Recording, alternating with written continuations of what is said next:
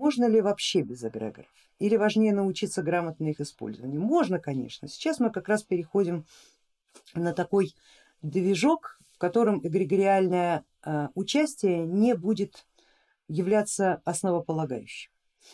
А, этому процессу еще быть какое-то время, и это даже не годы, а, но уже не тысячелетия. Да, есть просто определенный режим переноса.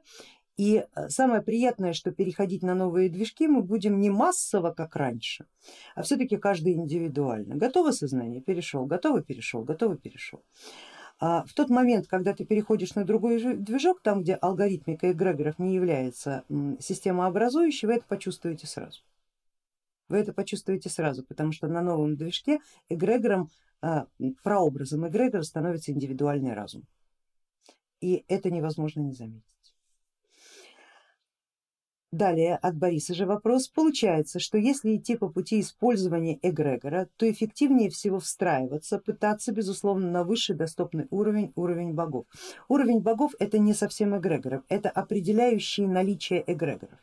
И конечно лучше взаимодействовать напрямую со своими богами, понимая, что эгрегоры являются ну, пока необходимыми инструментами для взаимодействия со всеми остальными. А значит вы должны как минимум знать, как они функционируют, знать, как они кодируют, декодируют информацию, знать, как они шифруют, когда передают вам и знать, когда, э, как вы шиф, должны шифровать, когда передаете им.